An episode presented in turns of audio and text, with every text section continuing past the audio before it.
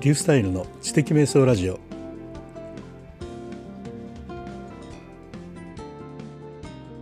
第22回目の今日は手帳メモ会です。0秒思考ということについてお話をしたいと思います。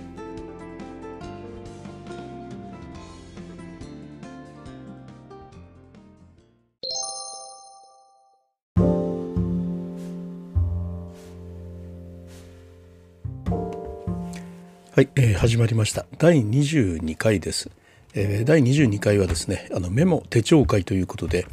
あの0秒思考メモということでね、えー、お話をしたいなというふうに思っています。あの0秒思考という名前自体はとても有名なので、まあ、ご存知の方も多いんじゃないかと思いますけれどもえ今日この話をしようと思ったのはですねあの昨日リストの魔法の前編をお話しした中であの0秒思考のことに言及したんですよね。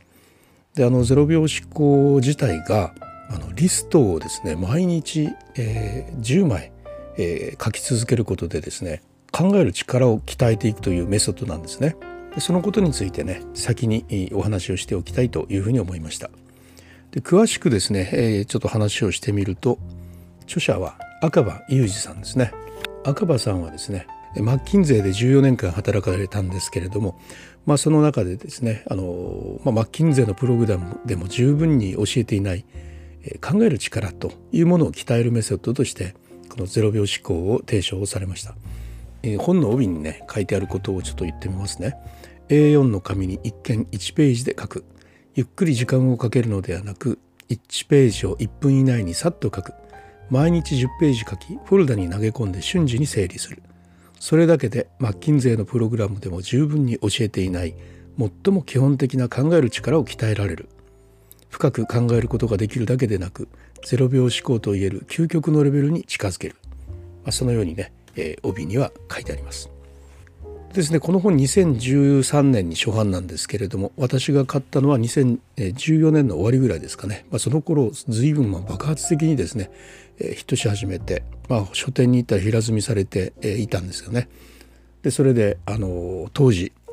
私あの仕事上でですねいろいろ悩んでいることがあって即断即決の力っていうのがすごく欲しい時期だったんですがこの0秒思考の本にすがりついたというような気持ちでね買ってきてすぐに始めたんですよね。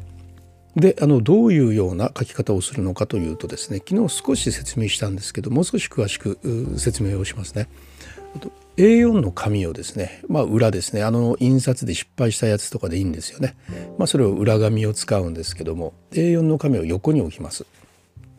でですね左上にですねあの考える内容のタイトルを書きます。そして右上に今日の日付を書くんですね。そのタイトルについて、まあ、4個か6個ぐらいのリスト、まあ、少し長めのですね文になっているリストを、まあ、1分以内で書くということですねそれを1日10枚書くんです。まあ、思いついた時にねその場でさっと1分で書くというようなことなんです。でそこでですねあの、まあ、実際にされるとですねえフォーマットの工夫をすることが、ね、するような人が必ず出るということなんですね。A4 をね縦書きにしてみたりとかノートに書いてみたりとか真ん中から分けて書いたりとかですねフォーマット上の工夫をするする人が必ず出るんだということなんですね。それは絶対やめてくれということが書いてありますね。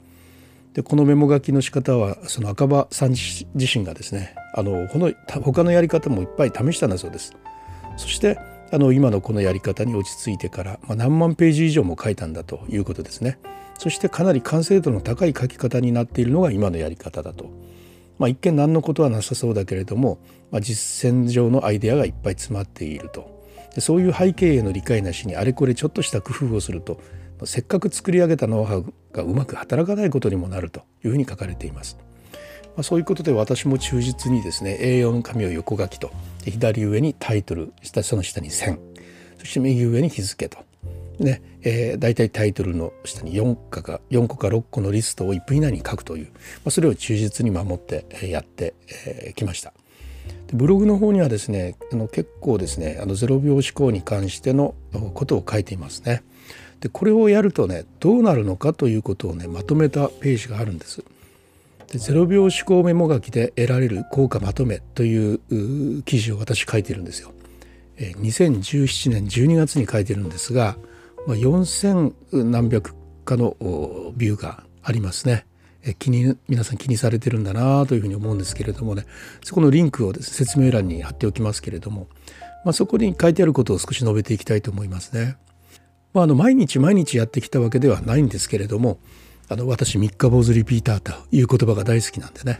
あのまあ、やめていることもあるんですけれどもね、まあ、そう言いながらねずっと続けてきてるんですけども、まあ、何らかのね効果はやっぱり現れてくるんですよね。でそれをねそれぞれあの記事に書いてるんでそこからちょっと抜き出してみたいと思います。でまあ1ヶ月経った時にですね、えーまあ、3つの変化が起きたと自分の中で書いてます。で1つ目はですねこれについては自分なりに考えているという自信とであそれ考えたことある大丈夫と思うことがねできるようになってきていましたまああのあたふたしない自信が少しずつでき始めてきたということですね2つ目がですね頭が臨戦態勢に戻りやすくなったということを書いていますで以前ですね一旦オフにした心と頭やら体これをまたオンにするのは大変難しかったんですねところがですね僕があのゼロ秒思考メモ書きを行うようになってまあ、オンにしやすくなったなということを発見していますね。気持ちがスーッとオンに戻っていく様子を自分なりに感じていたようです。3つ目がですね仕事中にものを考えることを、まあ、怠けていると思わなく思わなくなったということですね。あのこれまではですねものを考えるということがねそういうことを仕事中に考えるということを考えられなかったと。まあ、あの私たちのねこう仕事はもう本当に目の前がくるくると変わっていくんでやってる仕事の手を止めてですね何かを考えるなんてことはなんか悪いことをしていることであるかのようなですね感覚を持っていたんですよね。もちろん理屈はそうじゃないですよね。でもなんか手を休めることに罪悪感を覚えるとそういうほどねなんか忙しいって いうようなねまあどうかしてますよね。それぐらいあったんですけどね。まあそんな中にあってですね、まあ、仕事中に考えることは、まあ、その後の仕事を大きな進捗とかね効率をもたらすんだということに気づいたということなんですね。でこれはね1ヶ月後の記事に書いていた私なりの効果でした。でそれがね1年経つとどうなるかということで見てみますとねこの頃ですね非常に精神的に疲れていてあの知的生活的なことが全然できていないというようなね時期だったんですよね。これはいつ頃書かれたのかな？2016年の4月ぐらいですかね。えー、っとそれでですねまあ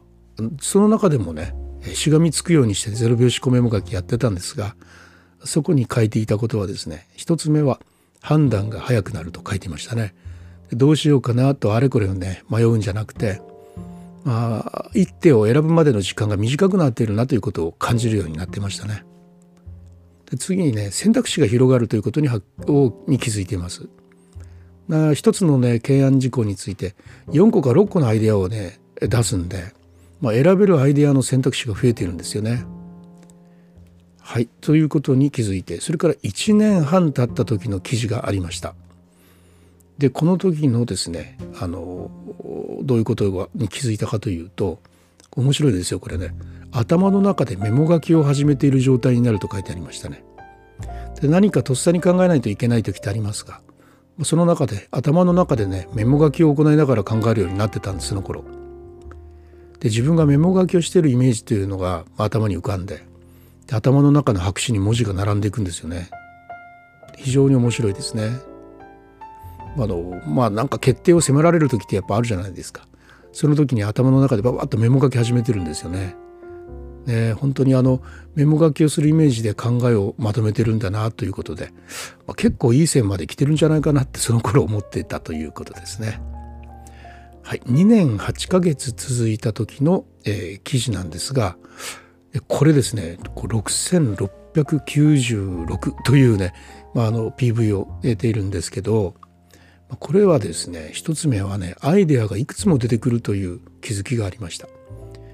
である懸案についていくつものアイデアがね出てくるんですよね。で同僚からねいろんなアイデアが出るねとアイデアマンだなというふうに言われるように、ね、なってきたんですよね。まあ、非常に自分でもね驚くような感じで、手があのそんないろんなあのなんていうんですか方法というか手段それがペンの先からスラスラ出てくるんですよね。ま、これはねメモ書きによる訓練の成果だろうなっていうふうに思いますね。2つ目ですね決めたことに後悔がなくなるというのがありましたね。でこれ非常に良い成果であると思ってて仕事上でねあの迫られるいろんなあの判断の場っていうのがあるでしょ。まそこでいくつかのねあの手からね一つ手段をね選択して実行する時にねやっぱ物おじすることっていうのがね普段あるじゃないですか。でもそれがほとんどなくなっていたんですね。で前はですね失敗したらどうしようかってねやっぱくよくよくよくよ考えてもっといい手があるんじゃないかとかねこれやってダメだったらどうしようとか結局実行できないっていうなんかねそういうことがやっぱ何度もねあったんですよね。それがね克服できているんですよ、まあ、今でもね。まあねそれはねあのこういうふうに自分で思ったから思ってたんですけどもえっとねここに書いてるのがね失敗したらしたでよしそこからまた最善の手を考えたらいいとかね自分が最良だと思って選んで選んだ手だから効果がないと、まあ、そういうふうに考えられるようになっているということですというようにあの記事の中ではあの書いていました。まあね、2年8ヶ月やってきてですね、まあ、これが優柔不断な傾向にあったねあの僕にとって一番嬉しい成果だったんですね。はい、これが、まあ、メモあの0秒思考をややるとどんな効果があるのかということについて自分がやったことについてねまとめたあ記事ですね。でそれからですねこの記事を書いてまあ2年ぐらい経つんですけれどもうんちょっとね正直言うてしばらくもうやめていましたね。あのしばらくやるんですよ。やるけれどもまあやっていない時期の方が多くなってきたと。まああのねすがりつかなくてもなんか良くなってきたというのがあるんですよ自分の中で。で頭の中でメモ書きをしていくイメージも今でも続いてますし何かあったらさささっと頭の中でもう4つ5つの考えがね思い浮かぶし判断したことに関して全く後悔しないというようなねマインドも今できてますしね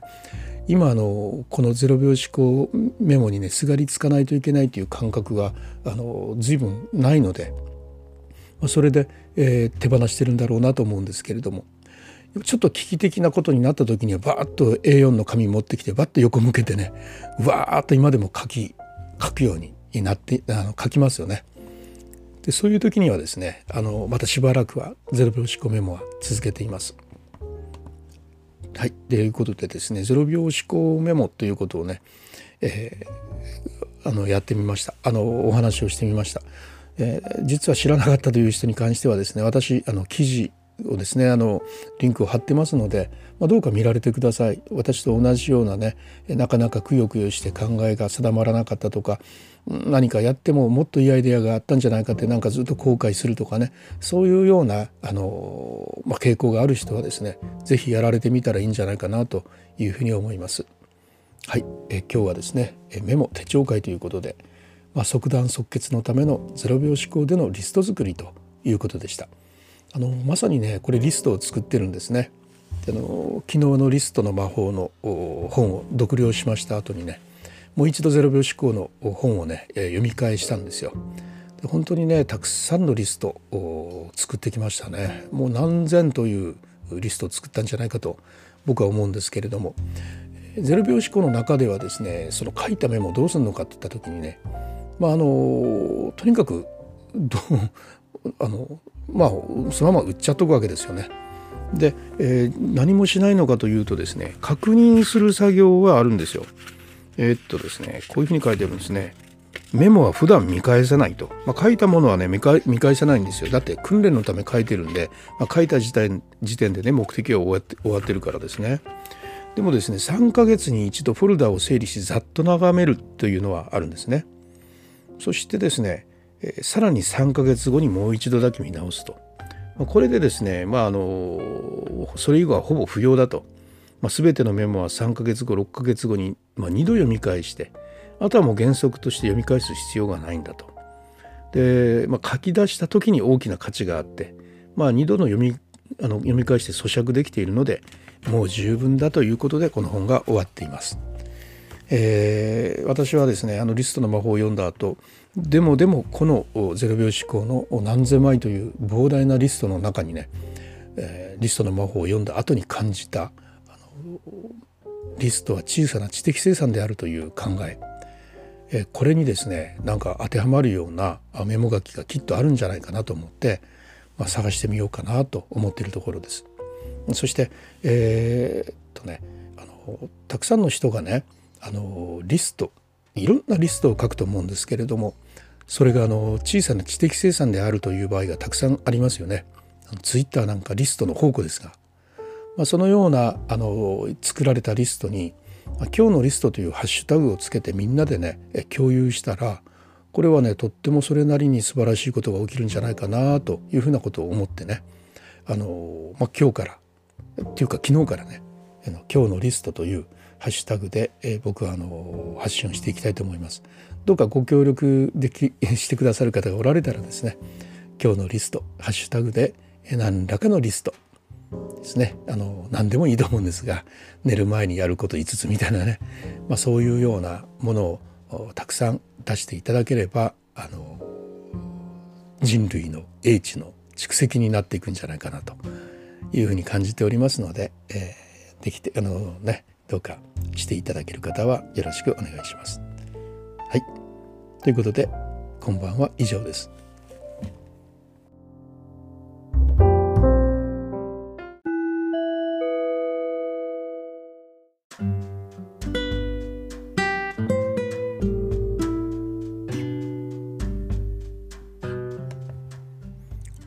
コメント紹介のコーナーです今回は前回21回のリストの魔法の時の回でいただいたコメントです。えー、あのタカさんとおっしゃるですね。あの学校の先生の方なんですけれども。こんなコメントをいただきました。最近はポッドキャストをとにかくよく聞いている。でリュースタイルさんの知的瞑想ラジオはほぼ毎朝聞いていると。いうふうに書いてあってですね。本当嬉しいですね。でその先がありましてね。でリストの魔法はちょっと気になったと。いうことが書いてありましたであのあちょっと気になったと書いてあったので私何か気になるようなことをなんか言ったのかなって思って心配になってですねそれであのそのタカさんにどこか気になったのか教えてもらえませんかというふうにちょっとねあのお返事を書いたところなんですね。あの何かおかしなことを書いてたら訂正しなきゃいけないなというふうに思ってお返事出したんですが、まあ、よく見てみるとですねリストの魔法っていう本がちょっと気になったっていう意味だったんですねきっとね。私のポッドキャストが気になったということではなくてこの本がちょっと気になったというふうにお書きにきっとなってあったんだなということをね後から 分かりました。どうもありがとうございます。あの続きがありましてね。あと知的生産とか手帳とかそういう言葉が自分は大好きで心地よさを感じるんだっていうことにも気がついたと書いてありました。で私がそうですね2 5 6歳の頃感じた思いですねその1984年とか5年とかその頃なんですけれども本当にこのあの知的生産ね知的あのとか手帳とかそういうようなことにものすごくね気持ちをワクワクさせて日々を送っていたことを思い出しました。はいということでですねあのコメントありがとうございました。どうかですね「ハッシュタグ知的瞑想」でコメントいただければあのとても励みになります。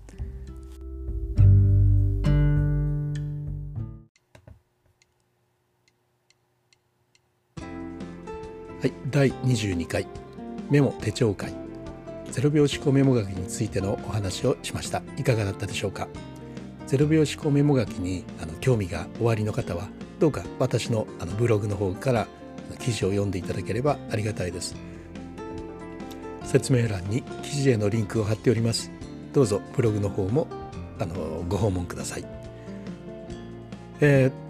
ー、このポッドキャストについて、えー、気に入っていただければどうかお気に入りに入れていただければありがたいですまたハッシュタグ知的瞑想で SNS 等で話題にしていただければありがたいです。それではまた。